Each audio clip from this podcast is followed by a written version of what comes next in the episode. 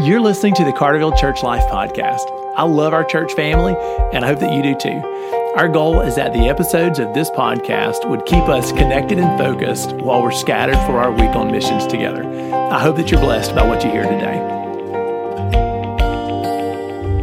Hey, church family, welcome back to the podcast and Merry Christmas.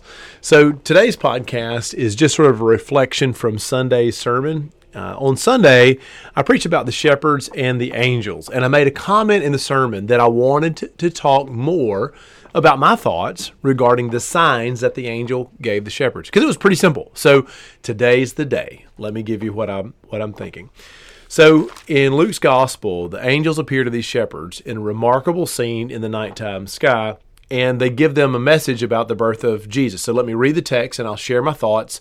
Basically, today's podcast will be why were the swaddling cloths that wrapped baby Jesus a remarkable sign? It doesn't seem remarkable at all. So let me read the text. Verse 8, chapter 2.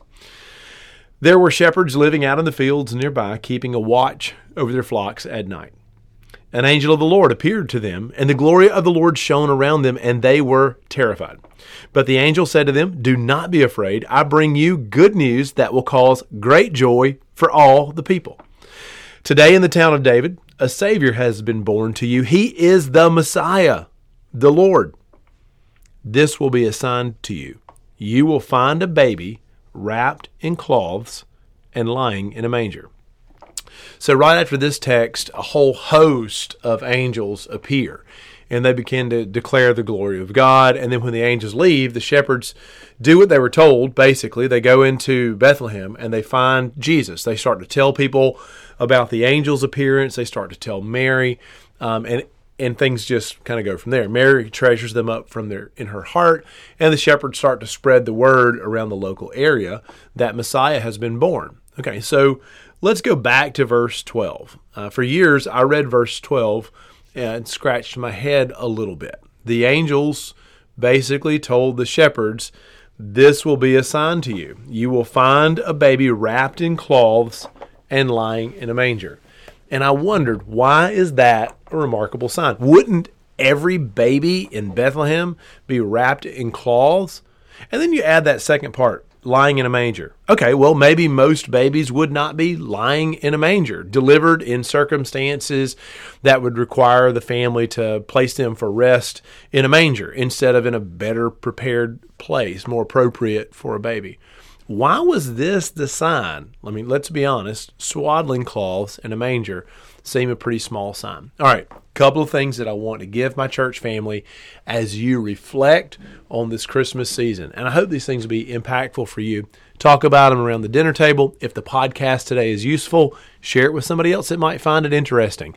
Let's unpack the thoughts. All right, number one, when the angel said, This will be a sign to you, the sign wasn't just the swaddling cloths and the manger.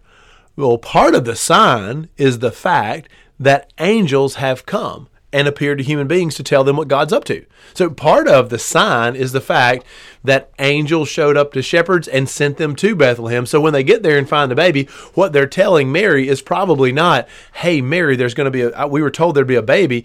Probably what they're telling Mary that seems remarkable is angels came from heaven to tell us that your baby is Messiah. I'll bet that was very comforting to Joseph remarkable to Mary when shepherds started to show up and they had seen angels. Okay, so part of the sign is not just the claws and the manger, but the fact that angels came to earth and sent the shepherds. Angels came and said this happened. So that's that's the first thing on the board. That part of the sign is the actual announcement itself that angels showed up. The divine has appeared on earth to show what God is up to. That's part of the sign. Just that they were predicting not just that a baby has been born and this will help you find the baby, it'll be the baby wrapped in cloths and lying in a manger, but the fact that angels came. The second part of it, okay, let's focus on these cloths and the manger.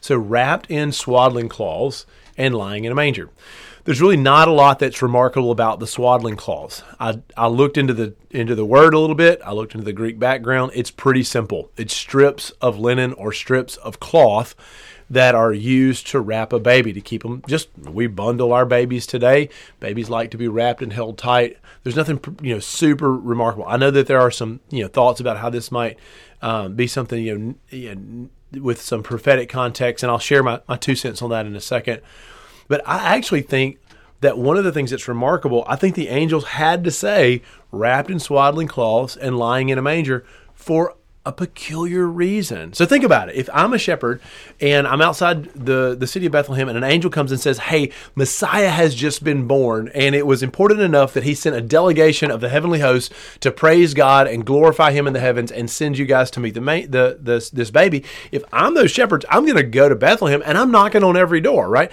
I'm looking at all the babies that I can find, but I would have very likely passed over Mary and Joseph because I'm going to say to myself, okay, this is Messiah. This is the line of David. What am I looking for here? I'm looking for a wealthy family, a powerful family, a noble family. I am looking for a baby that's wrapped in a purple blanket, you know, fit for a king. I am not looking for a baby that is wrapped in pauper's linen and laid in a manger. It's almost like they had to tell them this sign as if it was a warning that when you find this baby, he's going to be in a humble circumstance that you're barely going to believe, but we're telling you ahead of time so you'll actually know that's the baby. Stay there. Okay, to me, that just highlights something remarkable about the entire story of the birth of Jesus, and that is that when God chose to redeem us, he chose to do it in the most remarkable way. He chose to come and live among us, to take on flesh, to walk in our streets, to die a brutal death, to become a sacrifice for us. But the beauty and the humility of the birth of Jesus is simply that he is born to a poor family, wrapped in normal cloths, and laying in a humble manger. He wasn't born in a palace. When God chose to redeem us, he redeemed us in the most humble way, including a cross and a death and a resurrection. But it even began with a beautiful simplicity. So I hope just the message of this humble baby wrapped in cloths lying in a manger will give you some confidence today. Maybe you're not a king, or maybe you're not on track to win a Nobel Prize, or to be Petal's most famous citizen, or to be the standout person of the Pine Belt 2022. Hey, guess what? When God came to redeem us, He came with a gospel that began in a manger. So the sign to the to the shepherds was wrapped in swaddling cloths, ordinary swaddling cloths, lying in a manger. And I think the angels had to say that so the shepherds would know that this that looks so remarkably humble is actually the king, the Messiah that you're looking for. Don't mistake it. Don't go farther looking for some more noble looking baby. This is your baby. I wonder how many of us pass over the true gospel of Jesus because of its simplicity and humility, because we think it's got to be harder or more complicated or we have to do more. It's got to be more works based. I, I think that it's beautiful that the gospel began this way.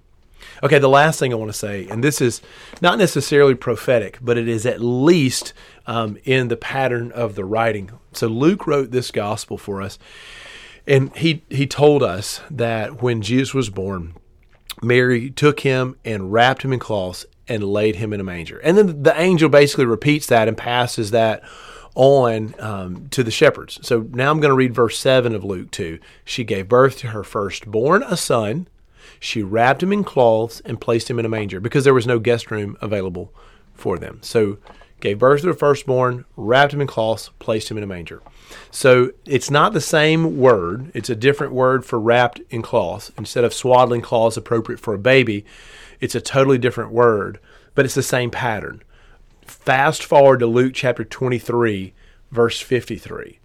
After Jesus dies on the cross, Luke writes in his gospel that they took his body, wrapped it in linen, and placed it in a tomb, tomb hewn from rock where no man yet had lain. And so, as the story began, a mother tenderly taking Jesus, wrapping him in swaddling clothes, and laying him in a manger humbly, so it ends humbly Christ's body taken down, wrapped in burial linens, and laid in a rock hewn tomb where no one yet had lain. I wonder if, as Luke wrote chapter 2, wrapped and laid, he was thinking about Luke 23, what would come later after the cross, wrapped in a different type of cloth, laid in a tomb. And it just connects for me that Christ came in that manger humbly, intending to save us in humility and deliver us from our sins. And on both sides of the gospel, the beginning and the end, wrapped and placed uh, in a very humble setting. First, a manger, second, a tomb. So, as these angels spoke to the shepherds in that field, they said, You're going to find the Messiah. Here's a sign. We're telling you, angels are here. Number two, it's pretty humble. Don't be surprised when you see it, wrapped in swaddling cloths and laid in a tomb. And they began to declare the good news of the gospel, which would be satisfied by Luke 23, when Christ was placed in a tomb so he could rise from the dead and give us life forever. Church family, I love you. I hope that you have found uh, this podcast interesting enough to ponder the Christmas story with fresh thoughts. I love you. Uh, God bless you. I cannot wait to see you this week on Saturday night at the Christmas Eve service and again at 10:30 on Sunday morning for worship on Christmas morning. It's a great opportunity to invite friends and guests and I hope you will do just that. God bless you. Have a fantastic Christmas.